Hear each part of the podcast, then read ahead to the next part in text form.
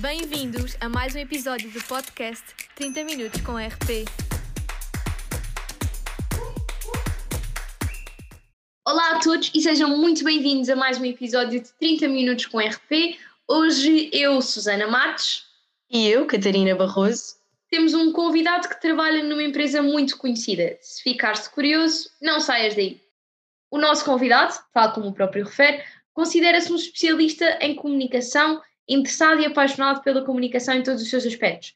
Já trabalhou para algumas marcas de renome em Portugal e no mundo, tais como a Nestlé e a IKEA, onde atualmente é Talent Sourcing e Employer Branding Leader. Neste episódio, vamos estar com o Caio Maciel.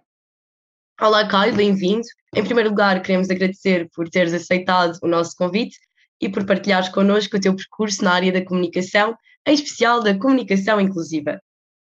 Para quem nos está a ouvir, no que consiste exatamente o teu trabalho? O que faz um Talent Sourcing e Employer Branding Leader na IKEA? Olá Susana, olá Catarina, Ah, obrigado pelo convite mais uma vez e parabéns pela iniciativa.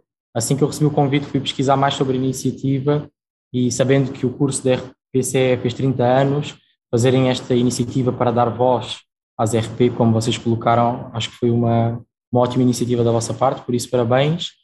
Em relação à tua primeira questão, o que faz um talent sourcing e, e employer branding, ah, então, eu sou licenciado em Relações Públicas e Comunicação Empresarial e desde o início da minha carreira profissional neste mundo da comunicação ah, começou em, em departamentos de recursos humanos.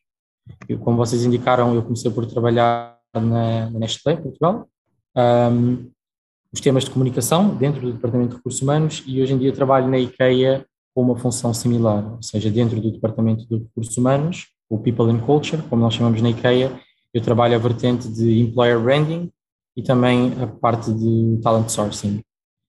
Um, basicamente, o que eu faço em employer branding, isto obviamente de forma muito resumida, é gerir a reputação da IKEA enquanto local de trabalho. Ok? Normalmente nós aprendemos a gerir uma marca, e aqui mais uma vez eu giro uma marca, que é a marca IKEA, mas a marca IKEA enquanto local de trabalho. ok? Por isso é que é employer brand, marca empregadora. Um, isso obviamente que se prende com, com diversos temas não é? que estão relacionados com a gestão de uma marca, alguns desses temas relacionados com a outra parte da minha função que é de talent sourcing, ou seja, nós comunicamos, nós gerimos a reputação da IKEA enquanto local de trabalho, comunicamos como é trabalhar na IKEA, se é bom, por exemplo, trabalhar na IKEA, e se é bom, porque é que é bom, ou se não é tão bom trabalhar na IKEA, porque é que não é tão bom trabalhar na IKEA, pronto, gerimos toda essa parte da, da comunicação e muita dessa comunicação que nós fazemos tem como intuito atrair candidatos para a nossa organização. Candidatos esses que tenham um perfil alinhado com aquilo que nós procuramos, a nível de cultura, a nível de valores, a nível de skills, etc, etc. Mas é assim que, que se relacionam estas duas partes da minha função e parte do que eu faço no, no dia a dia. E como é que se desenrola o teu dia a dia nesta organização? Acredito que todos nós que trabalhamos no mundo da comunicação temos assim, uma rotina muito intensa, temos as coisas planeadas, mas depois, por outro lado, temos que estar muito um, abertos a receber novos pedidos e a conseguir adaptar e, e, e a, a, modificar, por exemplo, o nosso plano de trabalho. Mas o que é que eu faço no meu dia a dia? Então, nós em Employer Branding temos dois principais targets, ok? Dois principais targets. Um target interno, que são os colaboradores, e um target externo, que são, uh, neste caso, os candidatos ou potenciais candidatos da, da IKEA. E muito do que eu faço no meu dia a dia é tentar fazer com que estes dois targets, nosso target interno e externo, veja a IKEA como um ótimo local de trabalho. Ok? E depois, obviamente, que há diferentes estratégias para utilizar internamente e externamente. Internamente, é? são os nossos colaboradores, passa muito por um, garantir que, que, todos nós vemos a IKEA como um ótimo local de trabalho. Passa por ações de engagement, por exemplo, passa por uh, perceber o que é que nós podemos fazer para tornar a empresa, por exemplo, mais inclusiva. Uh, assim, de forma muito resumida, passa por criar um, um ótimo local de trabalho. Ok? E fazer com que o, o nosso, os nossos colaboradores achem isso. Externamente, quando falamos de um target externo, o que eu faço no meu dia a dia passa muito por planear a comunicação, criar, por, por exemplo, uma estratégia de employer branding, uh, planos de comunicação que visam atrair um, estes nossos potenciais candidatos, ok? E esse plano de comunicação tem, obviamente, comunicação em social media, que é preciso gerir no dia a dia, tem a presença em diversos eventos, que também é preciso gerir. Um, então é muito isto que eu faço no, no, meu dia a dia. Para além desta função, que ocupa cerca de 60% do meu tempo, eu ainda tenho 40% do meu tempo dedicado aos temas de igualdade, diversidade e inclusão. Equality, Diversity and Inclusion. E por isso é que eu estava dizer no início que é assim muito intenso, mas por outro lado super uh, desafiante trabalhar estes dois temas na, na IKEA. Nós sabemos que participaste recentemente no Seminário de Recursos Humanos, Diversidade e Inclusão, um evento que foi organizado pelo Instituto Superior de Contabilidade e Administração do Porto, onde se deu especial atenção à diversidade étnico-racial, deficiência e diversidade geracional. O que significa para ti a comunicação inclusiva e por que trabalhá-la? Então, o que significa para mim trabalhar este tema? Eu uh, nasci no Brasil, e vim para Portugal com a minha família muito novo, tinha 4 anos, foi no ano de 2000, por isso as contas são mais ou menos fáceis de fazer, estou cá há 22 anos, e, e por pertencer a uma população, a um grupo que é muitas vezes uh, marginalizado, historicamente marginalizado, uh, aqui em Portugal, sinto um, um, uma paixão especial por trabalhar todos estes temas. Okay? Acho que tem muito a ver com, com a minha origem, a paixão e o interesse assim muito grande em trabalhar todos estes temas da comunicação inclusiva, como vocês chamaram, ou mesmo da, da diversidade e inclusão. Um, e porquê trabalhá-la? Porquê trabalhar a parte da comunicação inclusiva? Uh, porque é muito necessária, não é? A comunicação tem um poder muito forte, como todos nós sabemos, estudantes de comunicação, especialistas em comunicação, e, e trabalhar a comunicação uh, pode ter um impacto também no, no, na forma como as pessoas se sentem, ok? E muitas vezes a comunicação é trabalhada de forma a não incluir alguns targets ou alguns públicos-alvo.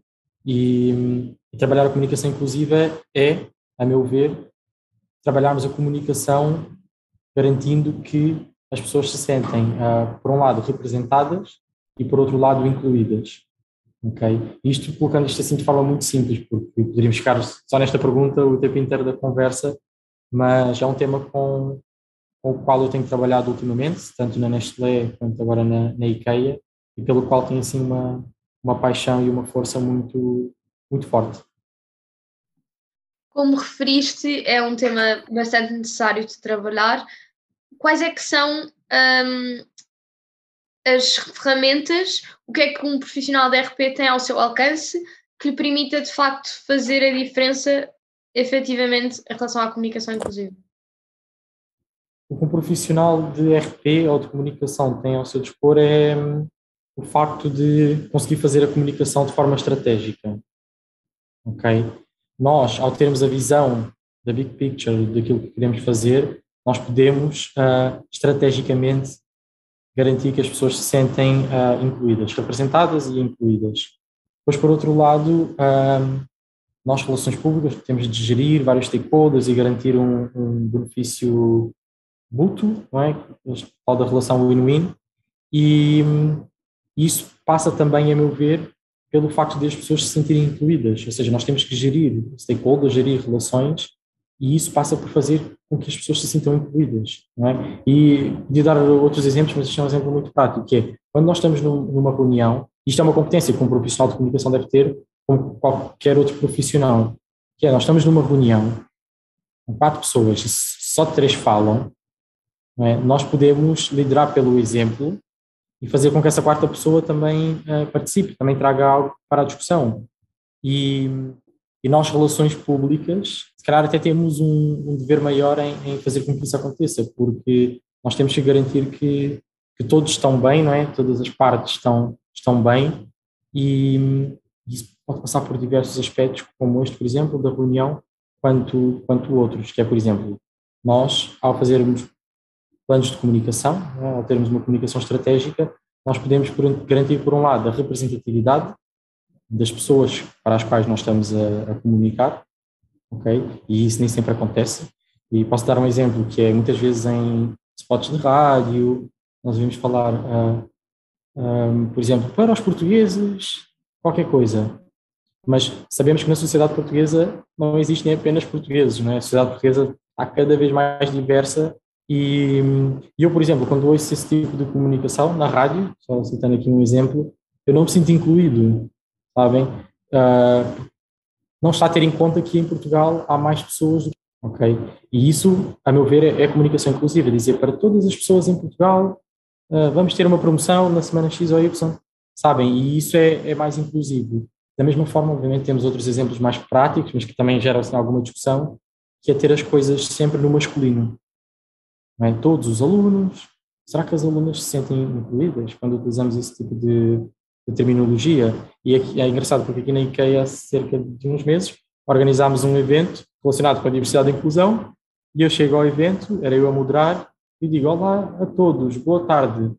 E o colega deu-me logo feedback assim que acabou a sessão. Disse, olha Caio, se puderes dizer olá a todos e a todas, eu acho que é muito mais inclusivo, principalmente para uma, uma formação como esta, que aborda um tema como este. Eu fiquei do género. Mas será que isso é assim tão relevante? Porque normalmente utilizamos o masculino quando falamos no plural e mais ou menos todas as pessoas se sentem incluídas. E ele disse, não, porque olha, tu como sabes, como és um profissional de comunicação, sabes o poder que a comunicação tem. E nós, ao não sermos inclusivos dessa forma, estamos de alguma forma a, a omitir algo que, que, está a acontecer, não é? Que, é, que é tudo muito uh, masculinizado nos dias de hoje. Então, ao, ao, termos essa linguagem mais inclusiva, podemos fazer com que, neste caso, as mulheres também se sintam mais bem-vindas, também se sintam um, como parte daquele, daquele fórum, por exemplo. Sabemos também que trabalhaste na Nestlé, a maior empresa de bebidas e alimentos a nível mundial, durante cerca de três anos. Aqui desempenhaste a função de HR Communication e Employer Branding Specialist, trabalhando tanto a comunicação interna como externa. Sendo o target desta organização bastante heterogéneo, tal como acontece na IKEA, quais são os pilares orientadores para uma comunicação eficaz? Um, acho que passa muito por encontrar uma forma estratégica de, de planear o que vamos dizer, como vamos dizer e também uh, o sítio, o local onde vamos dizer. Porque, obviamente, podemos ter uma comunicação uh, para massas e atingir esse, esse nosso público, mas quando temos públicos tão diferentes, né, como o target, temos que saber uh, temos que saber muito bem como chegar a, a, esse público, não é? Então a comunicação aqui tem que ser muito estratégica para garantir que para um determinado público utilizamos algumas mensagens e que para outro utilizamos outras de acordo com aquilo que são um, as características desse, desse target. Então acho que passa muito por um, vermos as especificidades de cada target, ok?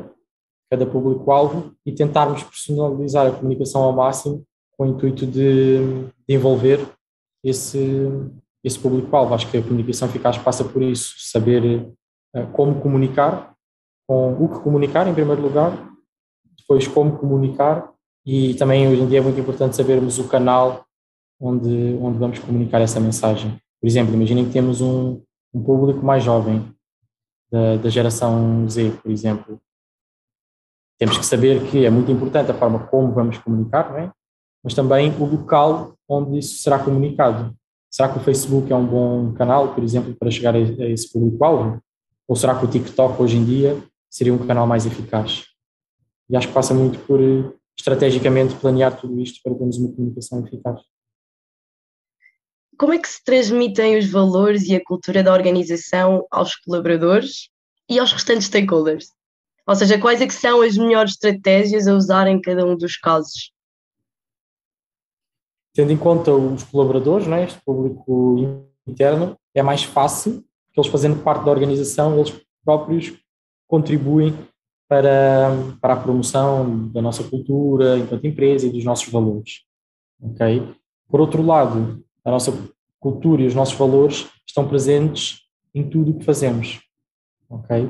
Por isso, é muito fácil internamente nós, ou não é muito fácil, mas é, é mais fácil, em comparação com o público externo, nós internamente promovemos e, e comunicarmos aquilo que, que, é a nossa cultura e aquilo que são os nossos valores. Porque está presente na forma, por exemplo, como eu há pouco dava o exemplo da reunião. Nós temos o, o compromisso em sermos uma empresa cada vez mais diversa e inclusiva. Eu, numa reunião de quatro pessoas, se consigo garantir que as quatro se sentem incluídas, sabem, isso vai estar a promover um, um comportamento inclusivo, ok?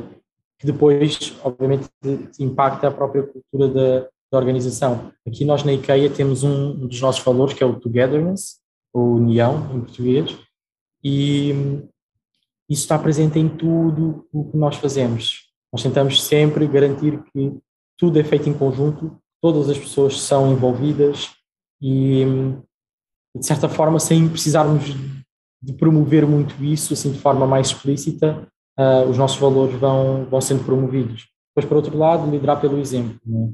Nós contamos com, com colaboradores que sabem bem quais são os nossos valores e como é a cultura da IKEA, nós promovemos bons exemplos, uh, lideramos também pelo exemplo, e acho que isso é uma forma de disseminar, divulgar, fazer com que todos estejam a par e vivam aquilo que são os valores da, da IKEA e, e, a nossa cultura.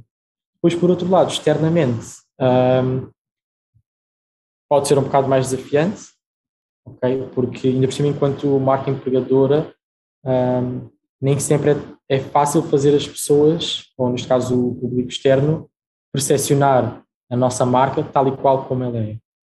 E, e há muitas pessoas que veem a IKEA enquanto local de trabalho de uma determinada forma e nós, na verdade, somos outra. Okay? Ou mesmo há pessoas que nem, nem têm sequer uma percepção de como é que é enquanto local de trabalho. Então, muito daquilo que eu faço na minha função de employer branding é fazer com que as pessoas, neste caso o nosso público externo, uh, saiba como é trabalhar na IKEA. Okay? E obviamente isso passa pela nossa cultura e pelos nossos valores. Quando nós promovemos as nossas pessoas, isso fala uh, sobre quem nós somos. Okay? Nós, por exemplo, para promovermos externamente o valor togetherness, externamente, para fazermos com que o nosso target externo percepcione a IKEA como um local de trabalho onde o togetherness é um dos nossos valores, nós tentamos, isto é só um exemplo, uh, um exemplo simples, tentamos utilizar em todas as nossas comunicações de employer branding, pelo menos duas pessoas sempre, não só uma, para promover aqui, se calhar de forma mais indireta ou não tão explícita, este, este nosso valor de togetherness. E sempre fazemos comunicações com colaboradores, tem que haver pelo menos mais do que um colaborador, que é passar esta ideia de união, team spirit, togetherness, e, e acho que é isso. Ao longo da tua experiência profissional, consegues destacar algum desafio gratificante em que tenhas trabalhado? Sim, eu já tive assim alguns projetos mega interessantes para mim. Sabem que sou apaixonado também por todos os temas de, de comunicação. Um, vou falar de dois, assim, de forma resumida. Ok, se calhar de três. Um, eu lembro, por exemplo, eu, eu entrei na, na Nestlé enquanto estagiário, dentro do Departamento de Recursos Humanos, como eu vos disse, mas trabalhando os temas de comunicação. E o meu desafio nesse estágio era renovar uma plataforma interna, se fosse assim a intranet ou o portal do colaborador, e estava assim algo arcaico, e eu basicamente tinha que atualizar aquela plataforma e fazer com que fosse uma plataforma relevante para os colaboradores. Um, eu logo, adorei logo esse, esse desafio, uh, mesmo nas entrevistas, quando, quando começaram a falar do desafio, já, já estava assim muito empolgado porque eu sabia que conseguia contribuir. Um, e basicamente essa plataforma, essa intranet uh, da Nestlé passou por, uh, por várias transformações ao longo desse meu projeto de estágio. E, obviamente que isto não foi feito só por mim, eu tinha o suporte e a liderança também de outros colegas. Um, mas no final nós conseguimos renovar essa plataforma e houve aqui todo um plano. Nós fizemos, por exemplo, focos grupos para perceber o que é que estava mal na opinião dos nossos colaboradores, fizemos benchmarking, fomos falar com outras empresas para perceber o que é que na empresa delas funcionava, enquanto intranet, etc, etc. Mas esse é um projeto assim mega especial para mim porque foi o projeto que, que me fez ganhar assim ainda mais confiança neste mundo da comunicação e no mercado de trabalho em si, porque basicamente nós tínhamos que atualizar essa plataforma e torná-la relevante para os nossos colaboradores e o, o, o, final do projeto, o resultado do projeto até superou as minhas expectativas. Eu já estava assim mega confiante, mas no final superou ainda mais as minhas expectativas. Só para vocês terem uma noção, esse portal interno tinha cerca de 4 mil visualizações por mês, quando precisava de ser renovado, com o conteúdo, a nível de look and feel, ser um portal user-friendly. Então eu fiz todo um plano de comunicação com pilares, que era informar, envolver, e já não me lembro o terceiro, um, em que basicamente nós tínhamos 4 mil views por mês, ok? E na Nestlé nós tínhamos, na Nestlé tem atualmente cerca de 2.500 colaboradores, ok? Por isso sabíamos que podíamos estar muito melhor. Um, e no final do projeto, em menos de um ano, já se começava a ver o resultado. A plataforma estava a ser tão relevante, o conteúdo da plataforma estava a ser tão relevante, que a plataforma teve 12 mil views okay, por mês. Isto assim, um mês normal. Quando era, enquanto era um mês, sim, quando tivemos meses assim mais altos, com informação muito específica que precisava de ser comunicada através dessa internet, tínhamos 15 mil views, por mês 16, até tivemos 17, eu lembro-me de 17. Então superou mesmo as minhas expectativas. Um, o resultado positivo que, que esse plano de comunicação, toda essa estratégia, comunicação estratégica neste caso, teve. Mas estive envolvido também em outros projetos mega interessantes. Esse é especial porque eu era estagiário e depois isso possibilitou-me continuar na empresa e, e, assim. Depois também foi engraçado, ainda falando deste projeto, só para vocês verem como é especial, não é? Não parte de falar sobre ele. Mas até colegas de outros mercados, da Nestlé neste caso, colegas Banco de Espanha, da Suíça, que é a casa-mãe, ficam os headquarters da, da Nestlé, Suíça, Alemanha, colegas de outros mercados vieram falar comigo connosco aqui em Portugal a perguntar: olha, como é que fizeram isso na plataforma? Queremos fazer igual. Então foi assim um projeto mágico para mim por todo o impacto positivo que isso teve. Não há nada melhor do que vermos o nosso trabalho a ter bons resultados e bom feedback. Sim, eu acho que nós temos que ficar contentes com o resultado final do nosso trabalho e se nós estivermos contentes com o resultado final, se soubermos que, que demos tudo, uh, eu acho que já é válido. No entanto, quando nós temos o feedback de pessoas que trabalharam connosco, pessoas que foram impactadas pelo, pelo projeto, e esse feedback é super positivo, isso deixa-nos ainda com, com a confiança mais, mais elevada. Mas falo também, se calhar, de forma muito rápida sobre outros dois projetos. Um deles foi, por exemplo, fazer, quando fizemos uma campanha de, de employer branding, para atrair perfis um, de engenheiros para a Nestlé. Basicamente, Nestlé é mais comunicação, marketing, uh, vendas. Não é tanto uma empresa atrativa, ou pelo menos naquela época não era uma empresa tão atrativa, para um, engenheiros. Então, um, o que nós fizemos foi basicamente toda uma estratégia para conseguirmos fazer com que a Nestlé fosse vista como uma empresa atrativa para estes perfis mais de, de engenheiros. E, e, foi muito engraçado, porque tínhamos o suporte da, da equipa global para fazer isso. Na altura, já estava assim, já tínhamos algumas guidelines sobre o que fazer, no entanto nós é que definimos localmente quais seriam as mensagens que nós iríamos passar e também qual o conteúdo que nós iríamos utilizar para promover essa parte das engenharias na, na Nestlé. Então eu lembro-me que falámos com uma agência, um, pronto, construímos aqui todo, todo o plano, isto para falar da parte tanto estratégica quanto operacional que a nossa função especialista de comunicação, seja em player branding, seja em outras funções, pode ter, que é nós planeámos a comunicação estratégica, mas depois eu tive a acompanhar a nossa agência na, na criação de conteúdo. Eu lembro que nós fomos para a fábrica da Nestlé, as duas fábricas, no Porto, e criámos conteúdo na linha de produção, tivemos um drone sobre a fábrica, fizemos testemunhos com colaboradores nossos, mostrámos equipamento que era assim muito recente para atrair esta malta da engenharia e, e esse foi também assim, um projeto mega especial, porque correu bem também, o resultado final do projeto foi, foi mega positivo, mas porque possibilitou ter tanto esta vertente mais estratégica quanto uma vertente mais, mais prática. Para além de outros benefícios, né? eu fui à fábrica, à fábrica da Nestlé no, no Porto, em Avanca, é produzido Chocapic, por exemplo, estrelitas, então ver aquilo a ser produzido e ao mesmo tempo estar a fazer comunicação uh, sobre aquilo foi assim algo mágico e, e, mega interessante. Depois o outro, assim também muito rapidamente, um outro projeto um, na, na IKEA, o ano passado, 2021, no final do ano passado, dezembro de 2021, eu tive a oportunidade de organizar um, a Semana da Igualdade, Diversidade e Inclusão ou a Equality, Diversity and Inclusion Week, como nós chamamos internamente, em consistiu basicamente numa semana totalmente dedicada aos temas de diversidade e inclusão e que procuravam promover aqui o diálogo à volta, à volta desta temática. E foi também assim, tive obviamente o apoio de outros stakeholders para construir todo, todo o plano dessa semana, mas foi assim também algo muito interessante, muito, muito interessante, porque foi trabalhar comunicação e trabalhar eh, os temas de diversidade e inclusão, assim, num só projeto.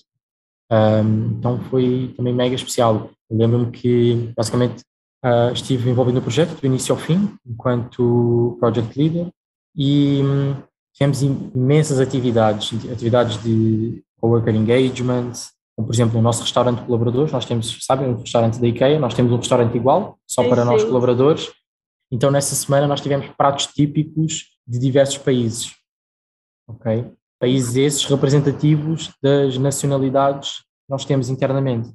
Então foi, foi assim uma, uma semana muito gira para essa atividade específica de co-worker engagement, mas tivemos muitas outras atividades. Tivemos, por exemplo, sessões de formação, também fui eu mais ou menos a, a liderar e a moderar depois no, no dia de, dessas sessões sobre microagressões e eu construí todo, todo o conteúdo da formação e nós fomos falar com colaboradores nossos que testemunharam um, casos em que, em que foram vítimas de microagressões ou então casos esses que eles testemunharam, ou seja, aconteceram com, com outras pessoas então foi muito giro de preparar assim isso tudo. Depois eu lembro também tivemos uma entrevista muito interessante com uh, um jornalista português, negro, e foi muito interessante porque tivemos também uma conversa com, com esse jornalista e fui eu a preparar todo o guião dessa entrevista. Fui eu também a moderar a entrevista no dia e correu também tudo muito bem. A conversa foi assim mega interessante. Então, diria que este é outro dos projetos pelo qual eu tenho assim uma afinidade especial e tenho certeza que me vou sempre recordar de, de ter trabalhado estes, estes projetos. Se pudesses dar um conselho a um estudante de relações públicas que teria interesse em trabalhar na mesma área que tu e com as mesmas funções, qual seria? Assim, eu acho sinceramente que os alunos de RPCE, da ESC, já vêm uh, muito bem preparados para o mercado de trabalho.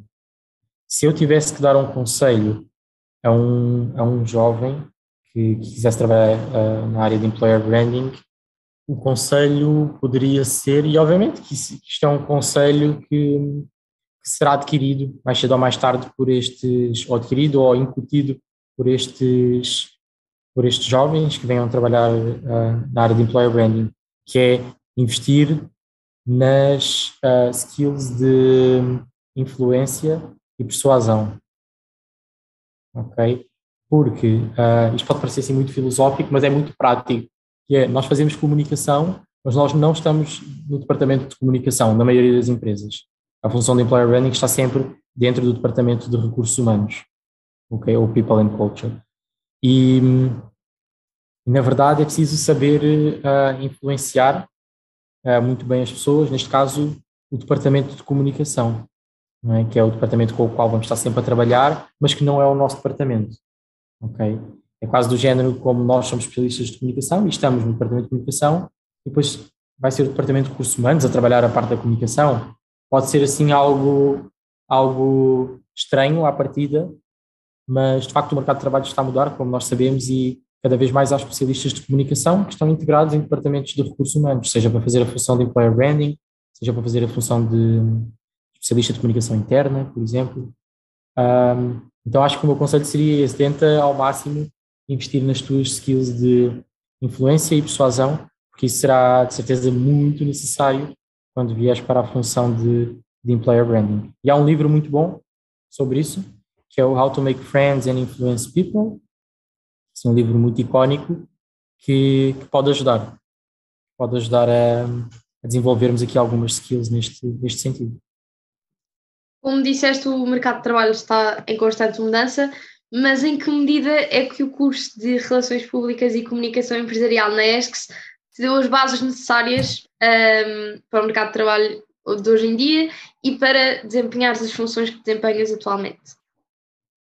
Eu acho que o curso de RPCE, novamente, prepara-nos muito bem para o mercado de trabalho. Nós sabemos que o curso de RPCE tem assim, muitos projetos, muitos em simultâneo, então, isso é por acaso uma, uma competência que eu acho que nós adquirimos no, no curso, que é muito valorizada depois no mercado de trabalho, que é nós temos de saber gerir prioridades, nós temos de saber trabalhar em diversos projetos ao mesmo tempo, ok? E projetos às vezes que até têm assim um fio condutor similar, mas por outro lado totalmente diferentes, porque são outras marcas, dando um exemplo. Então acho que esse, essa competência de sabermos trabalhar um, em diversos projetos em simultâneo, essa capacidade de project management, diria, que a ESC desenvolve é muito, muito valorizada. Depois, por outro lado, o curso de RPC na ESC é assim muito intenso. Mas isso é ótimo porque prepara-vos para depois o que vocês vão encontrar no mercado de trabalho, que é também assim um ritmo muito intenso, muito, muito intenso. E, e, e eu tenho muito essa percepção, que é quando nós vemos uh, graduados da, da ESC, especialmente da RPCE, essas pessoas já vêm muito preparadas para o mercado de trabalho, sabem? Conseguem lidar com um dia intenso de trabalho e, e estar ok na mesma, não, não, não ficam em, em, desespero. Isso acho que é, que é muito apreciado. Depois também, um, outra vertente do curso, neste caso, é a vertente prática que algumas das cadeiras têm, mais os laboratórios, entre outras. E, hum, e essa vertente prática é, assim, muito, muito, muito relevante, porque está relacionada com aquilo que nós vamos fazer no nosso dia a dia quando trabalharmos em, em comunicação ou com comunicação. E acho que isso também é um ponto assim mega relevante ser mencionado e que acho que foi o curso da RPCE fazem muito bem. É cadeiras muito práticas, uh, às vezes projetos reais, é? com clientes, projetos de clientes que, que vão ser mais ou menos aquilo que vamos encontrar no, no mercado de trabalho. É verdade, o curso continua muito intenso, a vertente prática também nos ajuda muito e nós, como alunos do primeiro ano, a começar a entrar no mindset do mercado de trabalho. Isto é como está o curso agora. Então, e como é que perspectivas o curso de Relações Públicas daqui a 30 anos? ok, ok, ok. Esta é outra vez daquelas interessantes. Um, mas, não sei, pensando assim um bocado em voz alta, acredito que estaremos a comunicar no metaverso, muito provavelmente. Uh, estaremos, ou estaremos a ser preparados não é, no curso de RPC para comunicar, por exemplo, no metaverso. Não é? Estaremos também a ter em conta ainda mais a parte da, dos dados, Big Data e inteligência artificial, ok? Porque a forma como eu vejo o futuro da comunicação e do curso de RPCE é um, preparar-nos cada vez mais para termos uma comunicação personalizada. Okay? É isso que nos vai fazer ter uma comunicação eficaz. É termos uma comunicação que fala contigo, Susana, é termos uma comunicação que fala contigo, Catarina, e uma comunicação que fala comigo. Isto, estamos a falar da mesma marca. Então, acho que vai ser muito com a utilização de dados uh, que as marcas e os especialistas de comunicação melhor vão conseguir personalizar uh, o seu conteúdo.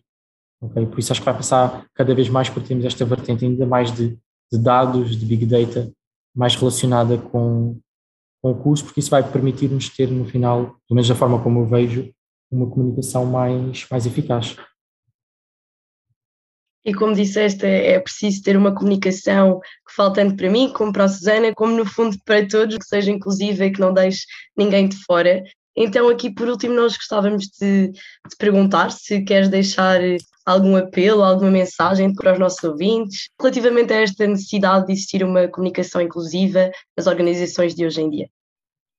Um apelo, não é como vocês dizem, um apelo que eu, que eu posso deixar é para tentarem ter a diversidade e a inclusão em conta, ou estes temas da comunicação inclusiva, como quiserem chamar, em conta em tudo aquilo que fazemos, principalmente quando falamos de comunicação estratégica. Nós sabemos o poder que a comunicação tem é? em influenciar, em envolver, etc, etc. Então, se pudermos ter em conta uh, em tudo o que fazemos, especialmente nesta comunicação estratégica que todos nós ou já fazemos ou vamos vir a fazer daqui a alguns anos, acho que seria muito importante para evoluirmos no que diz respeito aos temas de diversidade e inclusão, ok? E isso passa por coisas às vezes muito simples, que é ter em conta o nosso target. Sabemos que nós temos um target que é mega diverso, ok? Por que é que eu vou utilizar sempre a mesma imagem, por exemplo, para representar aquele target? Por que é que eu não posso, sabem, ter uma, uma representatividade algo mais inclusiva, algo mais diversa, pois eu sei que o meu target também vai ser assim. E aqui, mais uma vez, o poder da comunicação vai ser muito importante para mudar a, narrativa que existe atualmente. É? E quando nós falamos de diversidade e inclusão, podemos falar de diferentes dimensões, igualdade de género, como os exemplos que eu mencionei no início, com a terminologia, masculino, feminino ou neutro. Um, passa também, por exemplo, uh, por termos in, in, incluídas as pessoas na comunicação que nós fazemos que pertencem à comunidade LGBT, okay? perguntarmos sempre, ok, isto é uma comunicação inclusiva para a, para a comunidade LGBT? Será que eu estou a utilizar os termos certos, a linguagem certa para ter uma comunicação eficaz e inclusiva para este, para este target? Passa também, por exemplo, por termos uma representatividade étnico-racial, ok? Nós sabemos que a, que a sociedade portuguesa, a nível étnico-racial, é uma sociedade que está cada vez mais diversa. Aqui, pelo menos em Lisboa, não é? E nós conhecemos bem, sabemos que, que há muito, que há muita diversidade. Então, por que é que não vamos espelhar essa diversidade nas comunicações que, que nós fazemos? Por que, é que não vamos espelhar essa diversidade, por exemplo, nos grupos de trabalho que nós construímos uh, na ESCS? Então acho que passa muito por ter o, o tema diversidade e inclusão presente em tudo o que fazemos e depois pronto, liderar pelo exemplo, tentar sempre aprender mais, informarmos mais sobre estas temáticas para construirmos assim uma, uma sociedade, um, nosso, um mundo à nossa volta mais diverso e inclusivo.